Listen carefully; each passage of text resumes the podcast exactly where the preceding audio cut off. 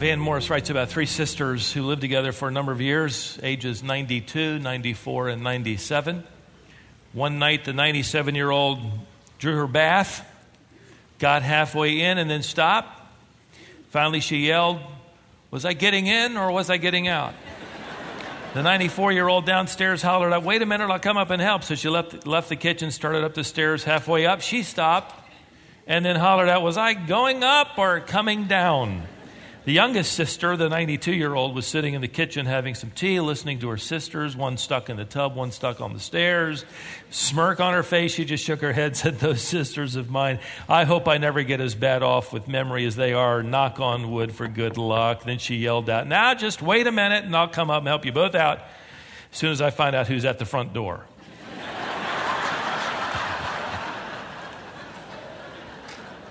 It's where we're all heading, by the way. We're all getting a little closer, too, every day. In fact, there are a lot of things about growing old that nobody likes. I have an older brother who also pastors a church. He, he called me on the phone the other day and he said, because of his knee problems, he's got knee problems too. His problem's are different than mine. His because he's getting old, not me. Anyhow, he told me on the phone that uh, several years ago, his doctor had told him to stop jogging and start walking for exercise, but had just recently told him to stop walking for exercise. Start riding one of those bicycles indoors. And no one likes the, um, the increasing effects of aging, of growing older. In fact, if you've walked into a room looking for your glasses, only to realize looking in the mirror later that you already had them on, you know what I mean. That ever happened to you? Me neither. We are in denial, aren't we? The truth is, we're surrounded by a culture that is in desperate denial, and they're paying a fortune to keep up the appearances of youth. You got to look young, you got to stay young, you got to sound young, and act young. So, the anti aging industry, not the health industry, but the anti aging industry, is now in America a $100 billion a year industry. And one health expert wrote and admitted it's really all about peace of mind. We just don't want to get older. According to the Bible, old age is viewed as a fruitful time. A time when you can return to the generation behind you, the knowledge and the wisdom and the discernment and the balance that you've gleaned from truth, from life, from faith, David writes of bearing fruit in old age. Psalm 92 14. Growing old enough to turn around and say, I've been young and now I'm old and I've never seen God ever forsake the righteous. Never once. You got to be old enough to say that with meaning. Psalm 37 25. And for a culture that is terrified of getting older, it's really time for us to think as a church of, of the opportunities of that and the obligations and the responsibilities.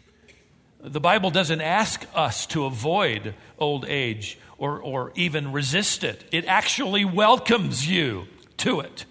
And then it turns around and it commands you to take advantage of it. See, the Bible venerates gray hair. It, it, it, considers it tantamount with wisdom. Solomon wrote that those who walk with God, their gray head is a crown of glory, Proverbs 16. At the same time, the Bible challenges the aging to maximize that wisdom, to maximize their experience, to maximize their trial tested faith for the glory of God and for the benefit of the church. In a culture that refuses to act its age, I want to show you in a few minutes here where the Bible actually commands us to act our age. In fact, I find it fascinating that, that Paul's solution to false teaching and false teachers on the island of Crete was not only sending Titus in to appoint elders, shepherds who would teach faithfully, but to put the rest of the church family on special assignment, so to speak. And their special assignment is going to be effectively in this letter related to their age. If you know enough about the New Testament epistles, these are letters from the apostles, most of them written by the apostle Paul. Paul often talks to groups of people. He'll talk to husbands and then he'll talk to wives. He'll talk to men, then he'll talk to women. Talk to older people and then to children, and so on. employers, employees. These are family talks, so to speak. Well, he's about to command Titus to carry on his own family talk as he teaches the congregations on the island of Crete. And, and you're going to discover that Titus is going to first and foremost speak to older men. Turn with me to the letter of Paul to Titus in chapter 2. Now, when Paul wrote this letter, did you hold in your lap? I hope you did bring a copy along to mark up, to look at. Hold me accountable. If you don't have one, lean over, somebody might share with you. When he originally wrote this letter, there were no chapter divisions or verse numberings. That was all added about 400 years ago to help Bible students find their way to the text more easily. And most of the time it's helpful. Sometimes it interrupts the flow, and this is one of those times. So let's go back to chapter 1, verse 16, and get a running start to get the idea of what he's saying. They, that is the false teachers, profess to know God, but by their deeds they deny Him, being detestable and disobedient and worthless for any good deed. But as for you, you see, the word you is emphatic. But you, Titus. In other words, this is what the false teachers are teaching. This is how the false teachers are living but you, Titus. We've got something different in mind. In fact, if you look at verse 1, but you speak the things which are fitting for sound doctrine. There's that word hugieno again, hygiene, sound doctrine. In other words, Titus delivered to them things related to spiritually healthy teaching, wholesome, uncontaminated, clean doctrine. And do it, the tense of this imperative, do it continuously. In other words, the congregation is to receive from their shepherds regular and pastoral instruction about practical Christian living, attitudes, and actions that should result from sound doctrine. Now, what's surprising here is that you might think that Paul will immediately launch into what sound doctrine is. But you'll find in chapter 2 not a review of sound doctrine. He doesn't cover any major doctrine. In fact, notice the command in verse 1 a little more carefully. Titus, as for you, speak the things which are fitting for sound doctrine. In other words, call a family meeting, spell out for everybody the kind of lifestyle that is fitting from prepo, that which matches sound doctrine. It's appropriate to sound clean teaching. The kind of lifestyle and attitude that matches it, that, that goes hand in glove. You say you believe it, let me see it. So, Titus chapter 2 really has nothing to do with our belief system, it has to do with our behavioral system.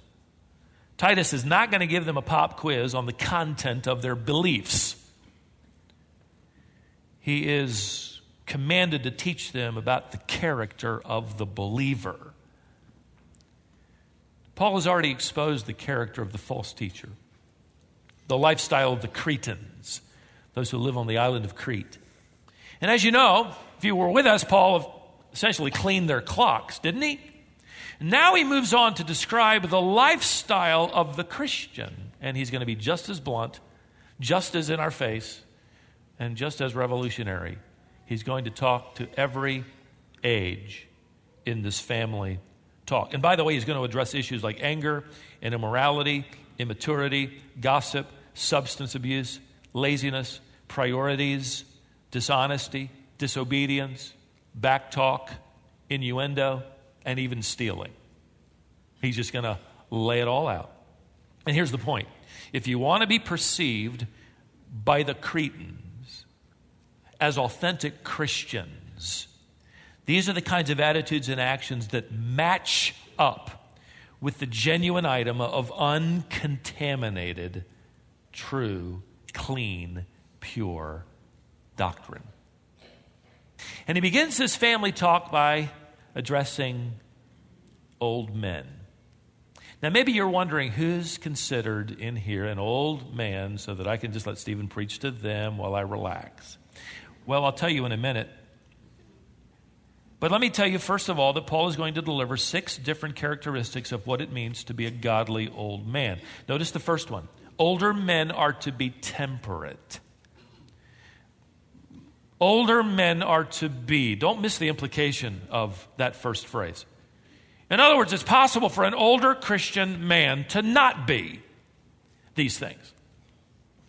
He's commanding them to be temperate, which implies they may not be. An older Christian, by the way, isn't automatically a godly Christian.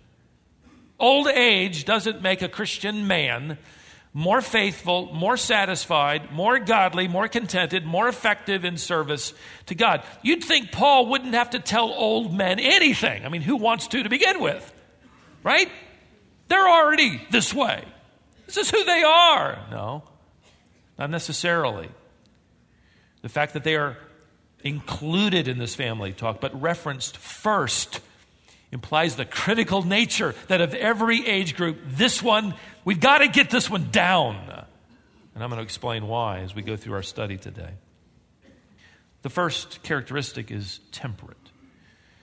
Originally, the word meant unmixed with wine. You could translate it woodenly, wineless. It came to refer to people, and I think this is Paul's thinking here people who were sober in their mind. That is, they are in control of their passions, their words and actions.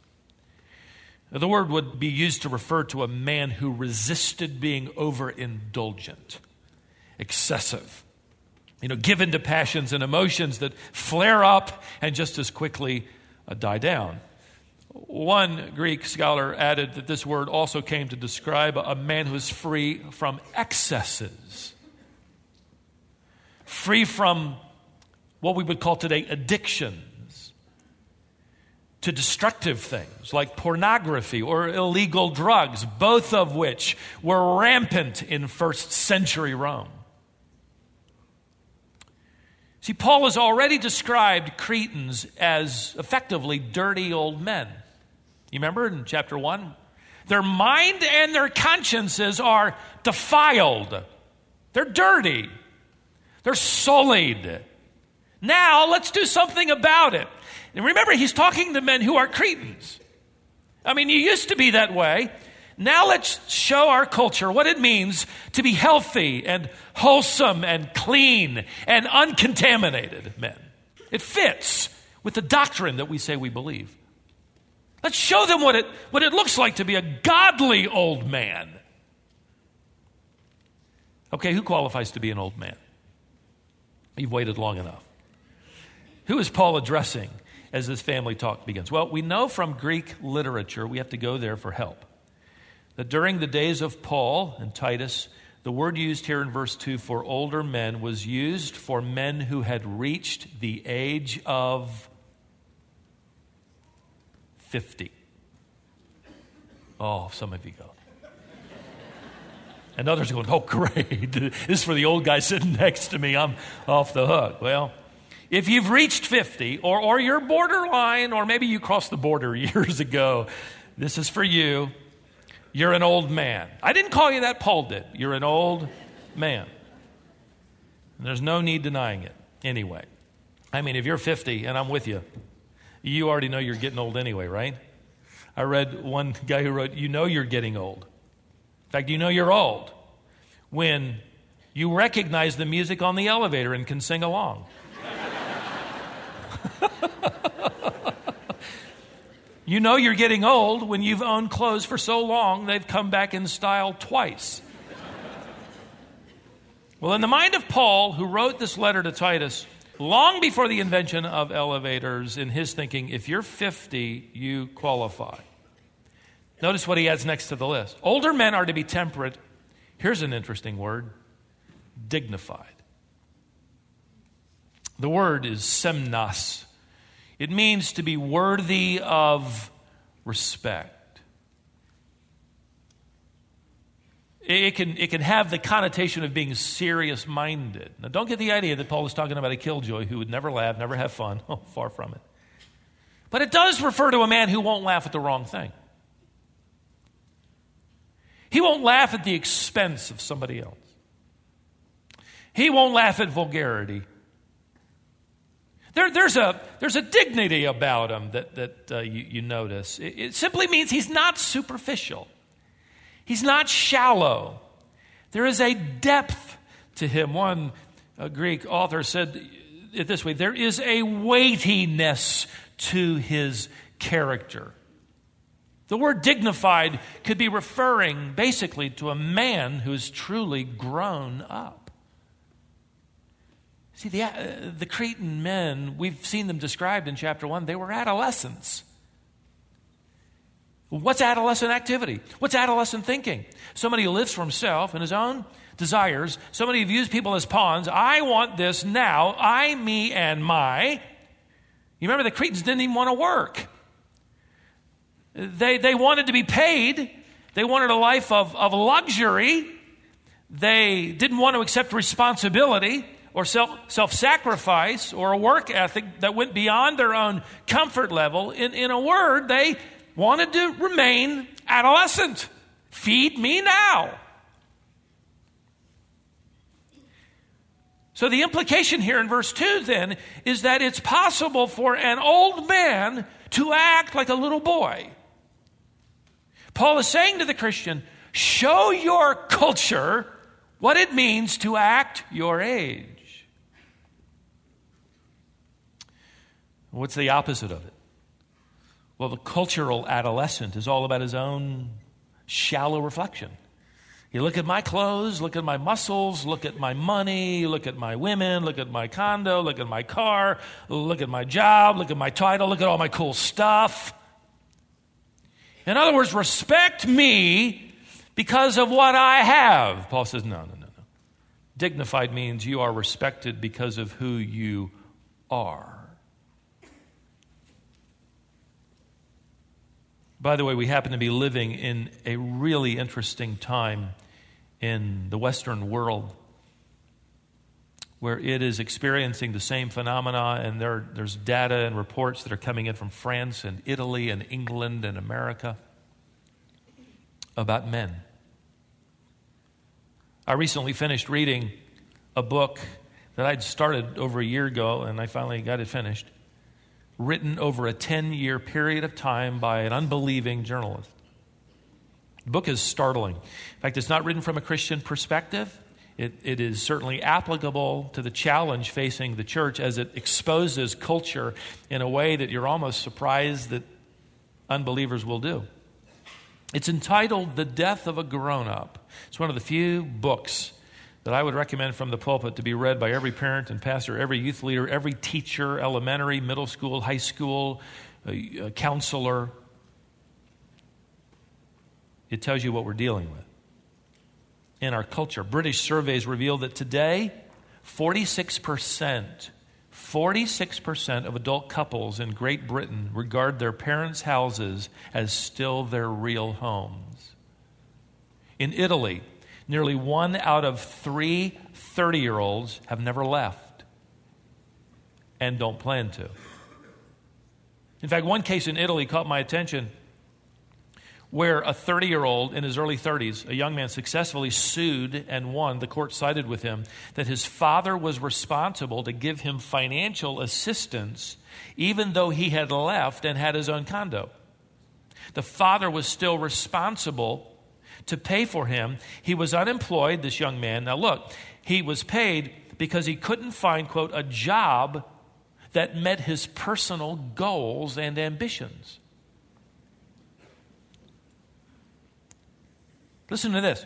More adults in America, more adult men in America, ages 18 to 49, now watch the Cartoon Network more than they watch CNN which tells you how bad CNN is, okay?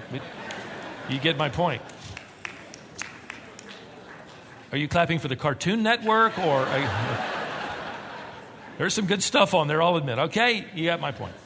The average video gamester in 1990 was 18. Today, he's in his 30s. In fact, the National Academy of Sciences back in 2002, redefined adolescence. You know, it's the period of time between the onset of puberty and adulthood. They officially redefined it to now last between the age of 12 to the age of 30. In fact, the MacArthur Foundation has gone further still, funding a major research project that argues now that the transition in America to male adulthood does not end until age 34. And let me tell you, that is a truckload of implications for us as a church. How we serve, how we mentor, how we disciple, and it has a lot to say about our culture. What this means is that we have developed a generation parented by adolescents whose life ambition was all about I, me, and my, people that are my age. And now the generation coming up has taken it to a new level, not making the transition out of adolescence into adulthood until into their mid 30s.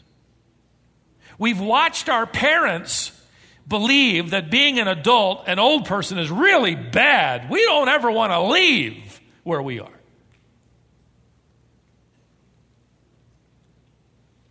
One secular journalist put it this way just look around. We're surrounded with grown ups who haven't left childhood.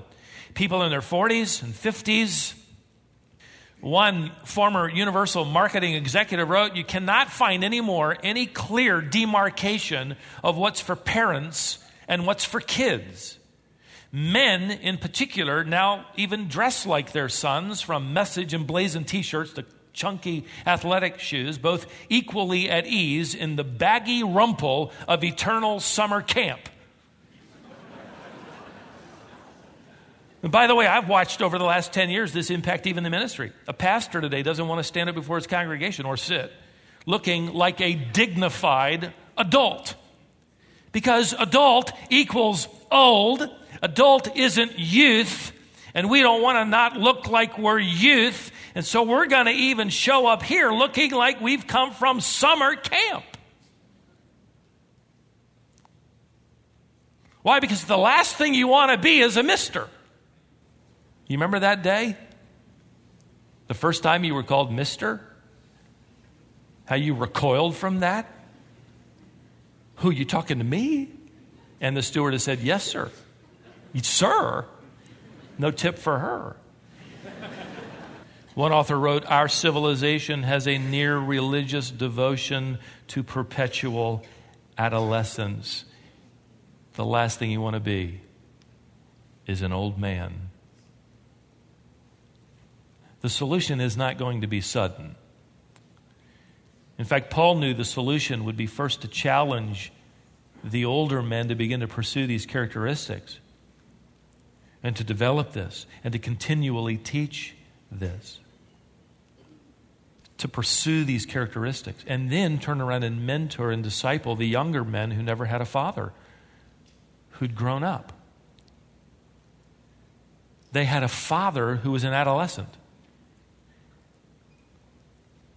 I can tell you after spending recent days with and time with some of our leaders we're going to be taking new and aggressive initiatives as, as a church family to train men in this regard, encouraging older and more spiritually mature men to mentor younger women. You saw a fascinating ministry moment a little while ago about how the women are doing this. Wonderful ministry. We need to be doing this as men. Uh, Pastor Wiley told me his Wednesday morning quest is going to begin exploring ways for older men in the faith to mentor younger men in the faith. This fall, there will be new initiatives in men's ministries. One of the, one of the studies is going to follow along the, with this title 17 Things I Wish My Father Had Taught Me. But he didn't. Next month, the men's ministries is bringing a businessman, Dan Cathy, the CEO of Chick fil A, to come and share his testimony and what it means to be a distinctive Christian man in the community. And those of you who are men, you need to be here for that. Listen, the church has to be the place.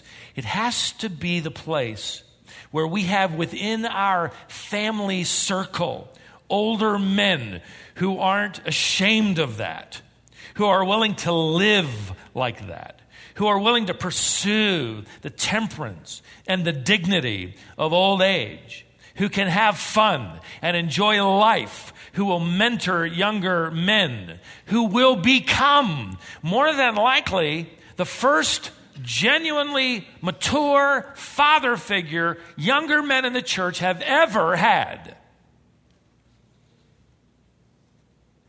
Older men must be worthy of respect, not because of what they own, but because of who they are. See, that has to change.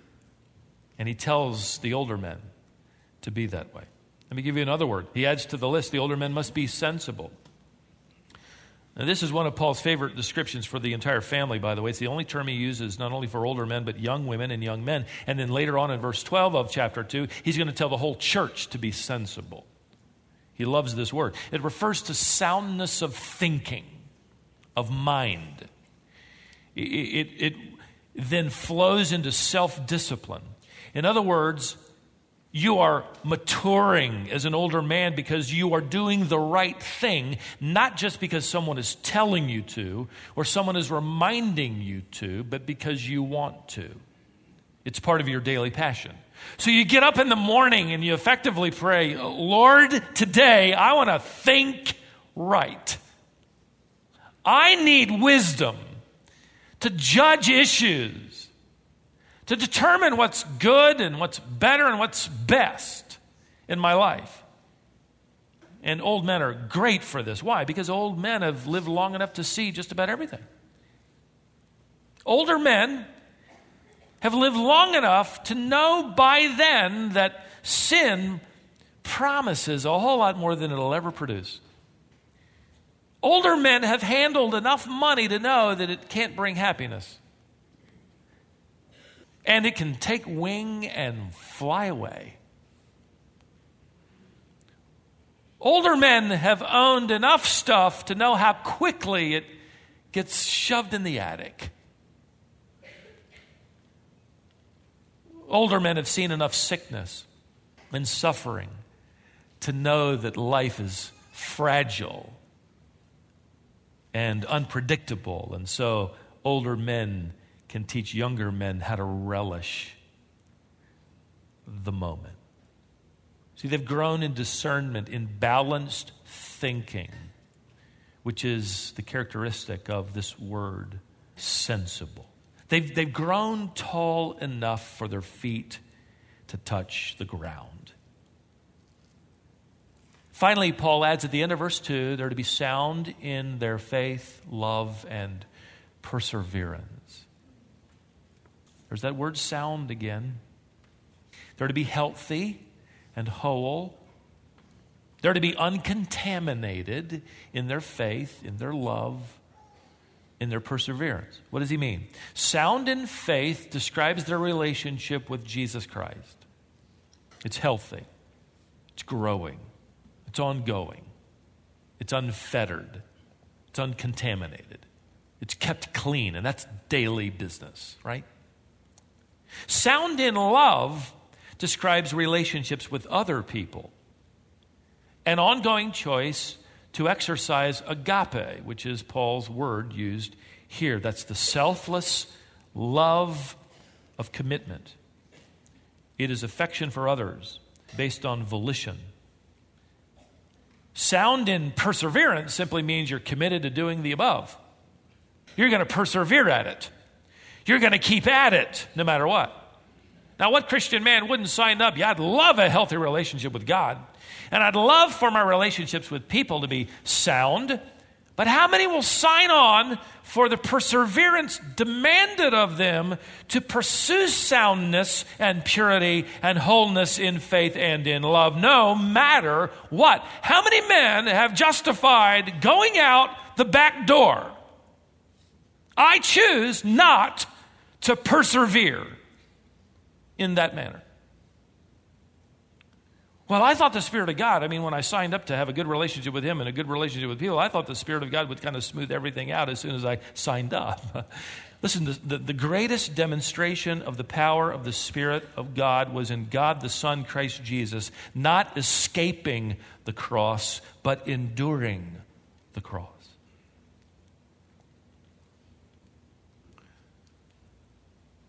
He persevered.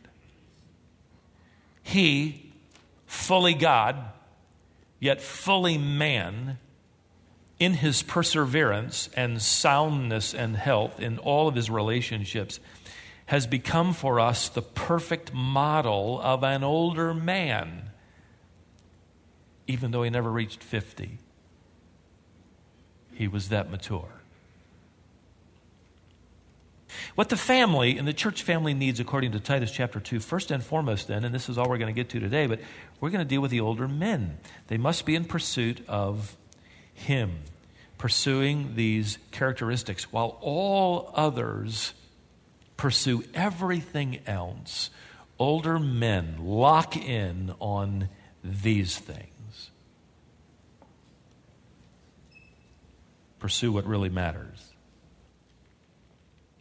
In one of his books, writer Robert Fulghum tells the story of when his daughter was six or seven years old. She gave him a paper bag to take with him to work. When he asked her what was in the bag, she said, Well, just some stuff. Take it with you.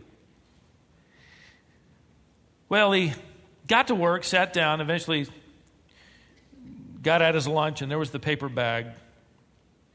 He poured out its contents two ribbons, three stones, a plastic dinosaur, a pencil stub, a tiny seashell, used lipstick, two chocolate kisses, and 13 pennies.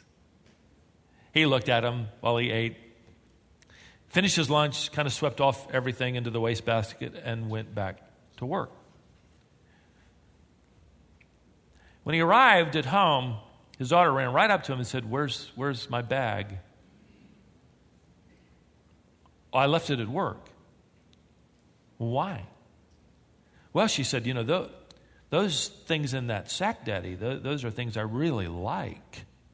I, I thought you might like to play with them too. But now I want them back.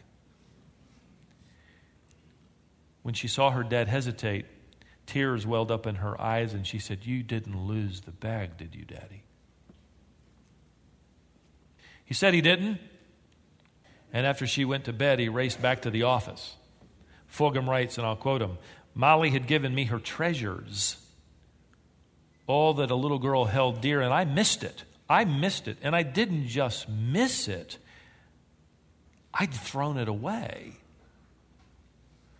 I went back to my office. I dumped all the wastebaskets out onto my desk. The janitor came in and said, Did you lose something? I said, Yeah, my mind. It's probably in here somewhere. Help me find it. I found the bag, uncrumpled it, filled it again with my daughter's items two ribbons, three stones, a plastic dinosaur, a pencil stub, a tiny seashell, used lipstick, two chocolate kisses, and 13 pennies, and I brought them home. I went up and I sat down on the edge of the bed with Molly, and I had her tell me all over again the story behind every treasure in her bag. Then he writes, To my surprise, Several days later, Molly gave me the bag once again. Same old bag, same stuff inside, but I felt forgiven.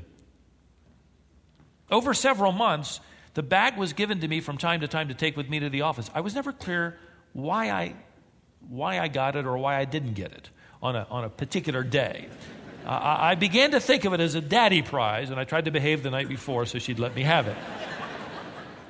In time, Molly turned her attention to other things. She grew up. She gave me the bag one morning and never asked for it back. It sits in my office today, left over when my little girl said, This is my treasure and it's yours.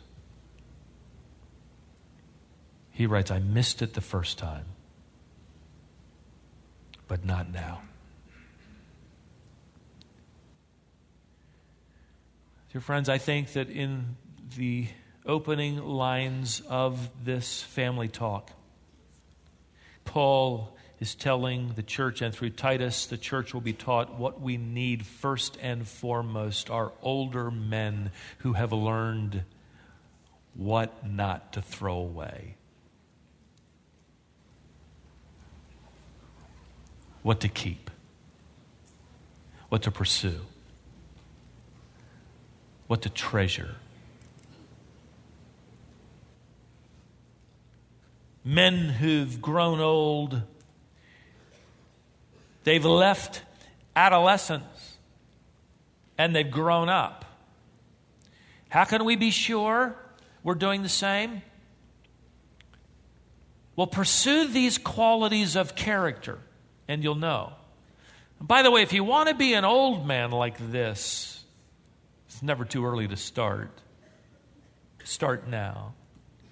Go after the avoidance of excesses, the balance of thinking, the dignity and bearing of someone who has weight to his character, soundness, health in your relationship with God, loving commitment to your relationship with others, and then perseverance to see them through until you cross the tape.